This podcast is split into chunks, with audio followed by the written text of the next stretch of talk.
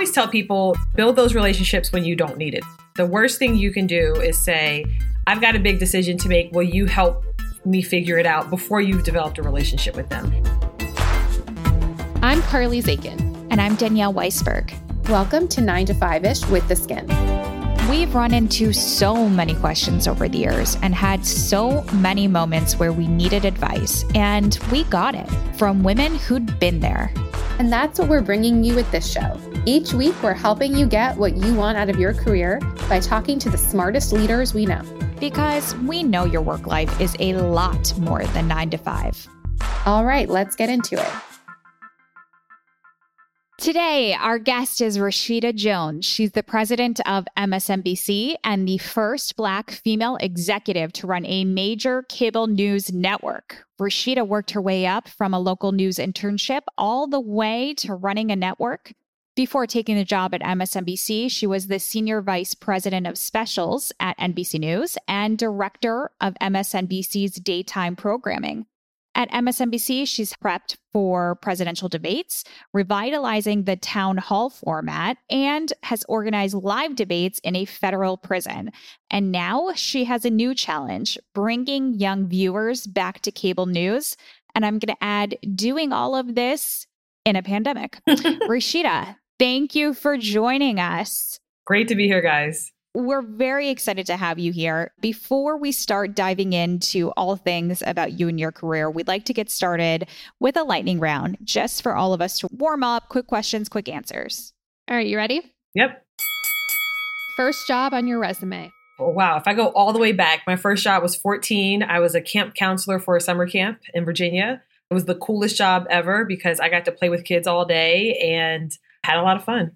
Worst job on your resume. Here's the weird thing. I have loved everywhere that I've worked. I would say if I had to rank them, probably my stint at Pizza Hut. Yeah. I learned there's an art to assembling the pepperonis in a certain order, but the kitchens were pretty hot. The tips weren't great, but I found a way to have fun with it.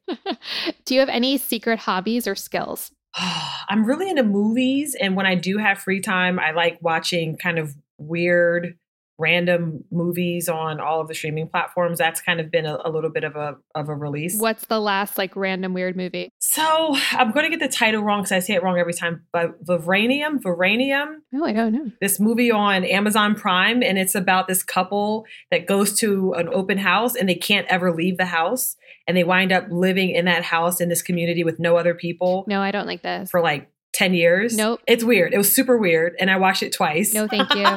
Next. But it was it was scary. Finish the sentence. What best describes your workday? Working nine till? Forever. It's nonstop in a good way. You know, this weird thing about working in cable is surprise. We're always on T V or always on some streaming platform. So it's just kind of a continuous thing. And you just have to decide, all right, I've done all the damage I can do for today. I'll pick it up tomorrow, but it doesn't really stop. What is the hardest interview or, you know, panel you prepped? I was going to ask that. Yeah, you prepped a news team for. I would say the hardest one was that final debate, Kristen Welker moderating yeah. and Trump and Biden. And it was hard because it was so consequential. It was hard because we were also in the process of planning for election night coverage. We had just done a town hall a week or two before that with Trump and a week before that with Biden. So it was all of those things happening at once, on top of it being one of the most important interviews, so to speak, uh, that I've ever worked on. But when you get to work with someone like Kristen, it becomes a breeze. We loved having Kristen on this show. We definitely asked her about that moment because even just watching her do it made me want to throw up. It was crazy. It was so, crazy. I was so nervous for her. Yeah. It was an amazing moment. As two former interns in the same building you currently work in, mm-hmm. what is the thing that an intern can do to get your attention? Yeah, I think some of it is just kind of being bold enough to introduce yourself and find a way to connect. You know, every week I've got hours blocked off to meet with staff members and, you know, I call it office hours because this feels like college sometimes. And like come in and introduce yourself and me. I always tell them we all have the same purple badge. Your badge works on every floor in this building. It gets you into every office. And so the time that you're here and you know you're here for a finite number of weeks, use it. Meet people, make your list at the beginning of your internship, and then find a way to rip the Band-Aid off in that awkward introducing yourself thing and go meet people. And I think being remote in some ways has made that a lot easier. It's easier to sit on Teams and have a conversation with someone than to come into my office and sit in the red chairs and do it face-to-face. And so I think, you know, especially while we're in this pandemic, use that time to meet people that you wouldn't necessarily be comfortable or be motivated to meet in person.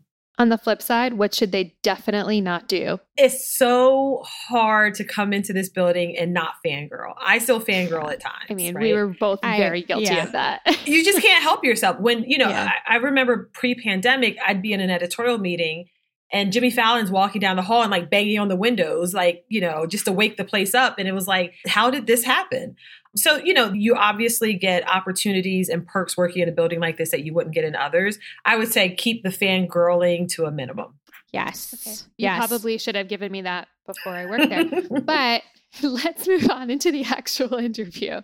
Okay. So you've spoken before about mentorship as something that has been really important in your career. Mm-hmm. I would really love to dig in around how that's made a difference. And let's just start with, who was your first mentor?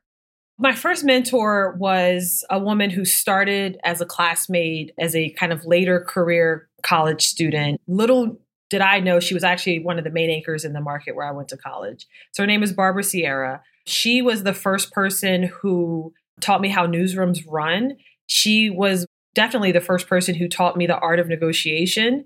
I did not know what a contract meant before I met Barbara, and she kind of pulled me into her office and said, here's how this works. Here are the things you should be thinking about. I didn't think about things like the value of the company that I worked for. I didn't think about things like networking until I met her. And I, I met her when I was seventeen. I worked for her when I was twenty. And I, I would say this, and, and any big move I make and any big job, A, she's usually the first person, if she reads about it, to reach out to me. She's one of the first people I reach out to when I'm thinking pros and cons and considering things. And, and that is, you know, a cool twenty years after I first met her. She's still one of my first calls.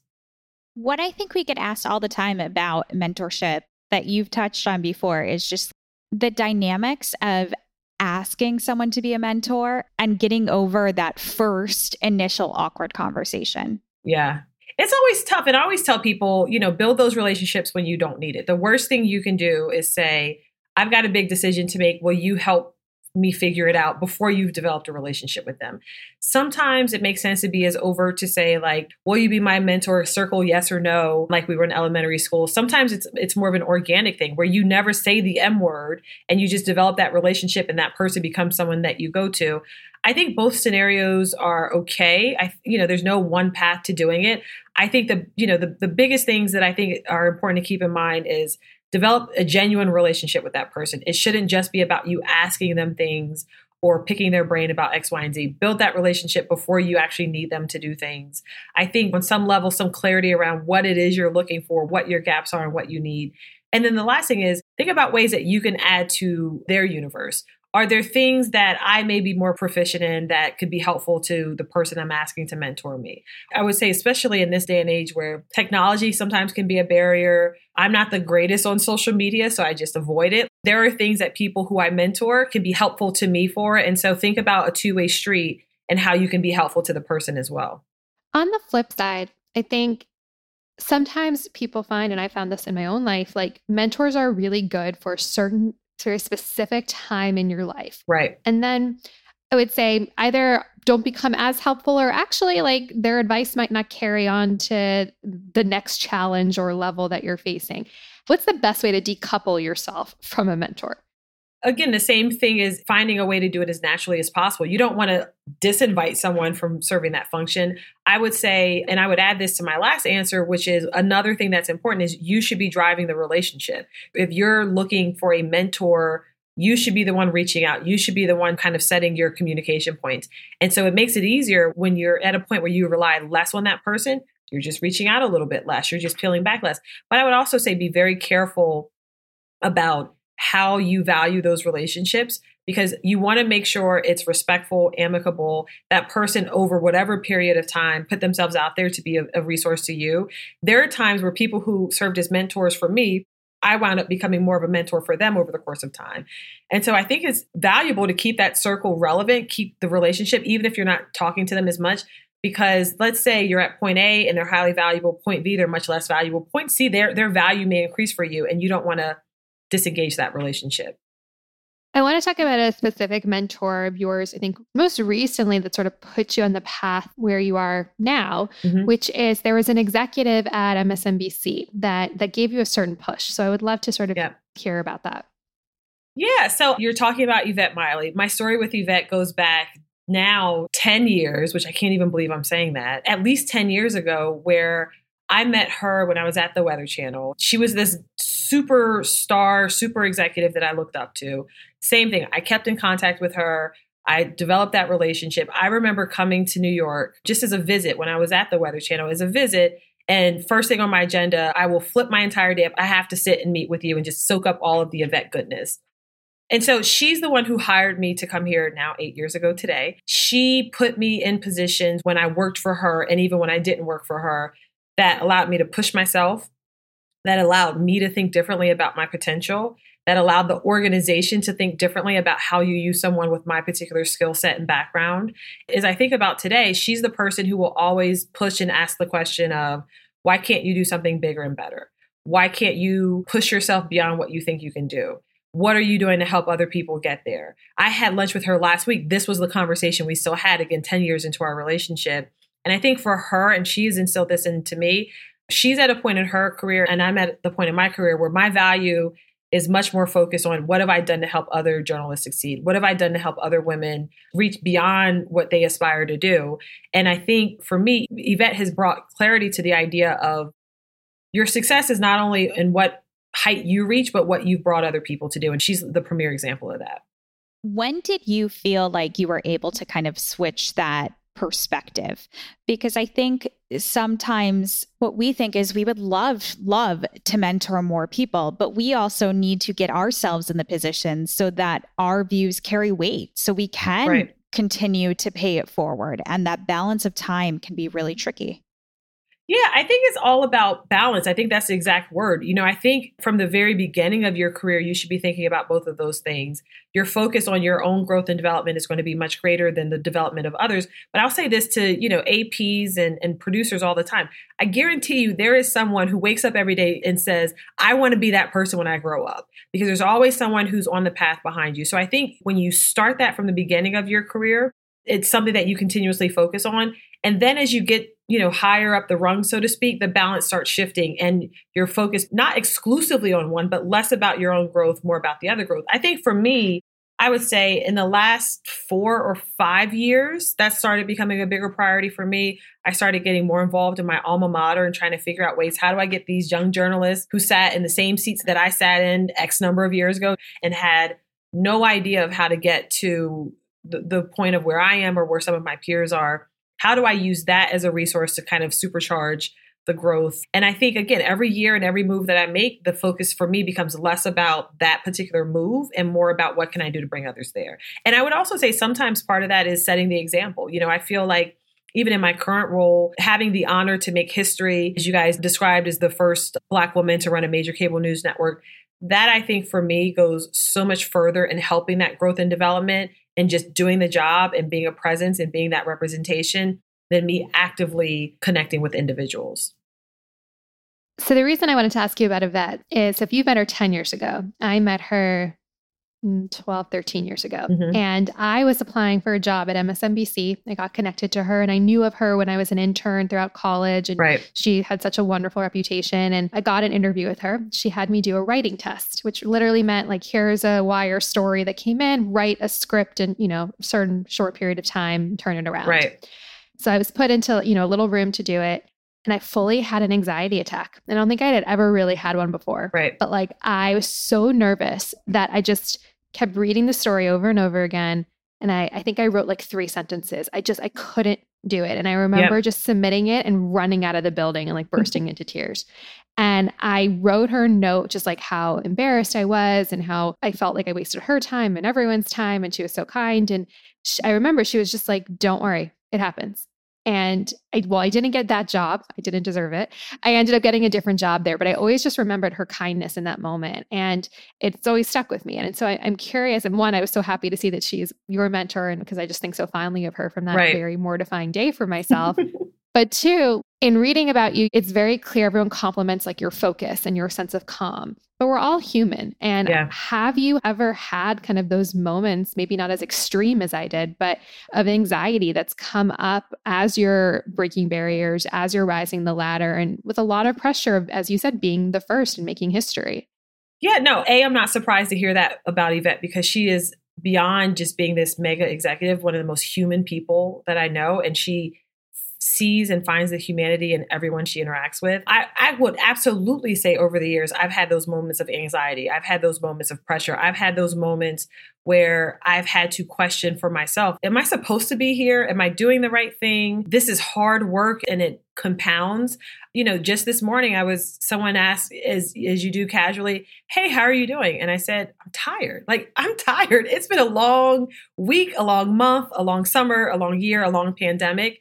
And I think being honest about those things is helpful. I have moments where I say, I feel overwhelmed, and I have to find a day, a moment, a few hours to bring it down, to really focus on me and, you know, my own self-care. My life is very dynamic. I've got this very important job that, as I said, is nonstop. You talked about nine until forever. Like, we go live every day at five a.m. That means, you know, programming is on television from five a.m. until midnight every day on just television alone.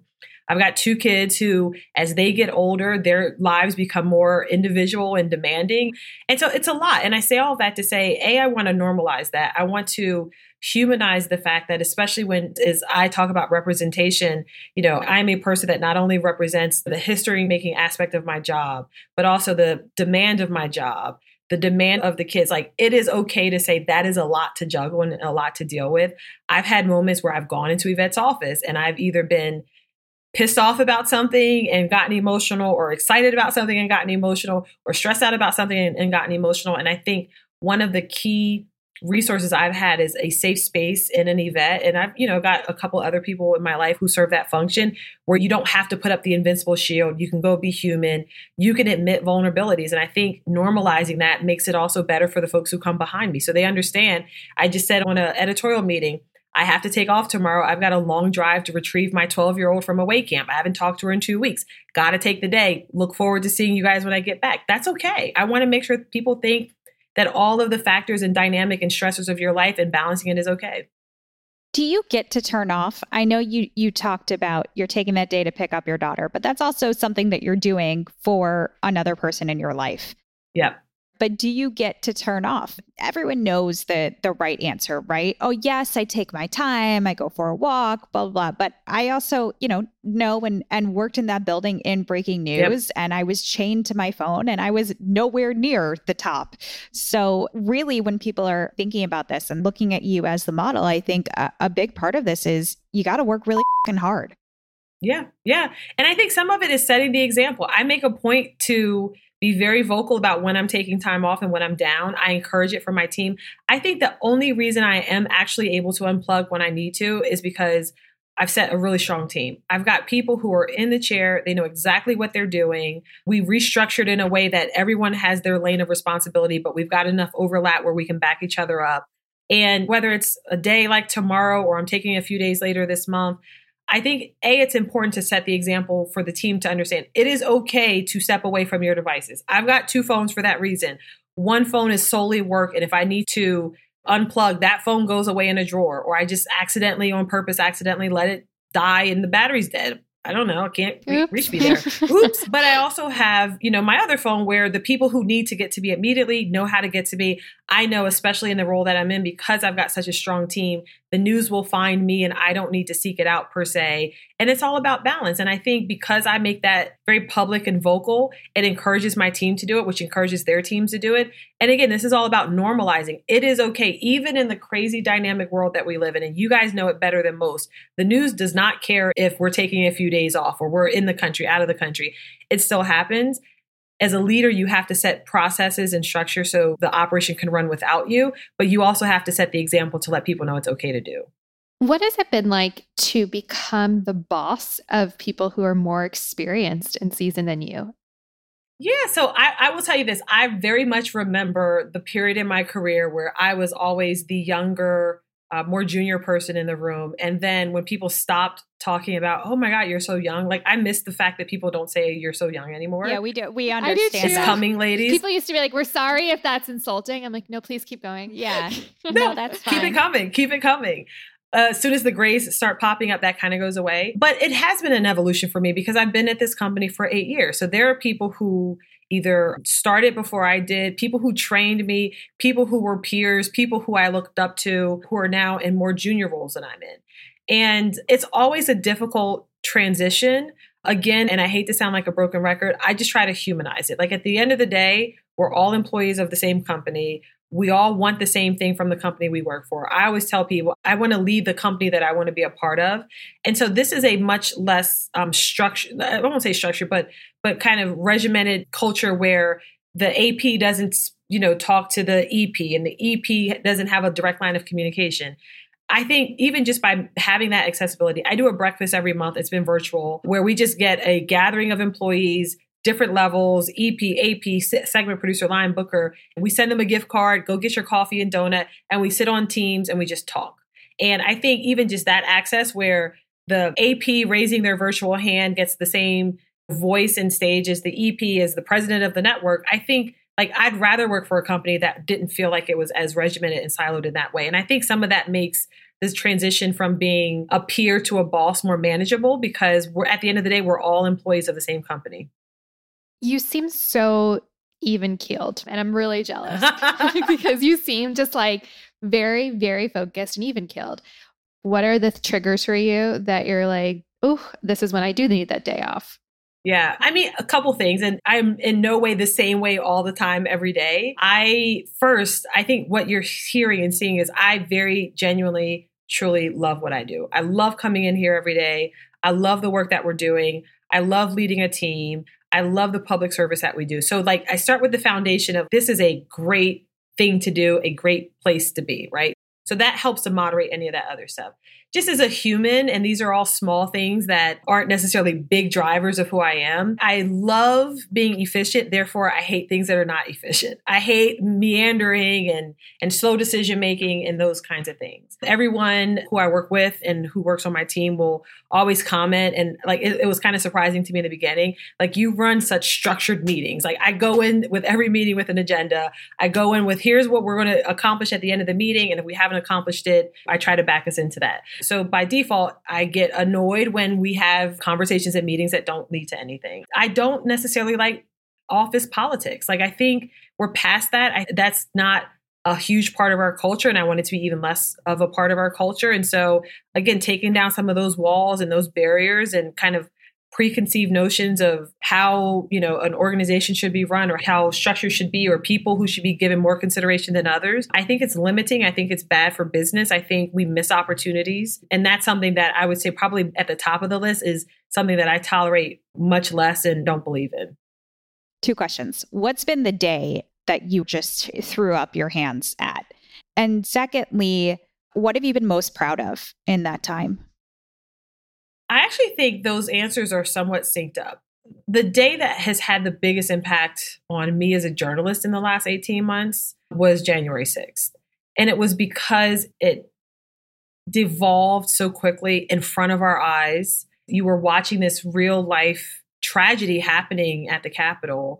And it felt like for a beat, the country was out of control. That was tough because this is a country that no matter what your, your politics are, and how you feel about just your own identity as an American, that I think, especially in the moment, we all agree that that was not okay. And it was tough. I remember getting the call from my fifteen-year-old saying, Mom, why is this happening? And it's like, I can't answer that. You know, he's lived through all of the different twists and turns of politics and all sides and Republicans and Democrats and the people in the middle and the people on the outsides. Like, he's seen all of that as a teenager in the last several years. I could not answer for him why he was seeing what he was seeing. I want to say on television, it was probably started on TikTok and then he turned on M S N B C because that's how fifteen-year-olds consume news. But I didn't have an answer for that. And I think what I would say is in that core moment where it got to such a fever pitch, we all felt helpless on some level. But to answer your second question, as far as like one of the proudest moments was, from my perspective, it was how, you know, we as a news organization, and I don't use this phrase lightly, became a public service of information during that period. How we as a news organization had to put into context outside of the politics what was happening and why it was happening. And I would even say to this day, how we continue to cover the fallout of that and what it means for the country. I'm really proud of that. Before we wrap, I want to go to a listener question that was submitted. Great. This is a question from Lauren. So Lauren, thank you for listening. Hi, Rashida. How do you navigate mentors who just want to make you into little versions of themselves? It's a great question, Lauren. It is a really good question. It's a tough one. Here's the thing I would say. You get to choose who mentors you. And if someone's not a good fit, there are a lot of people out there who are eager um, and excited to help coach and grow and develop talent.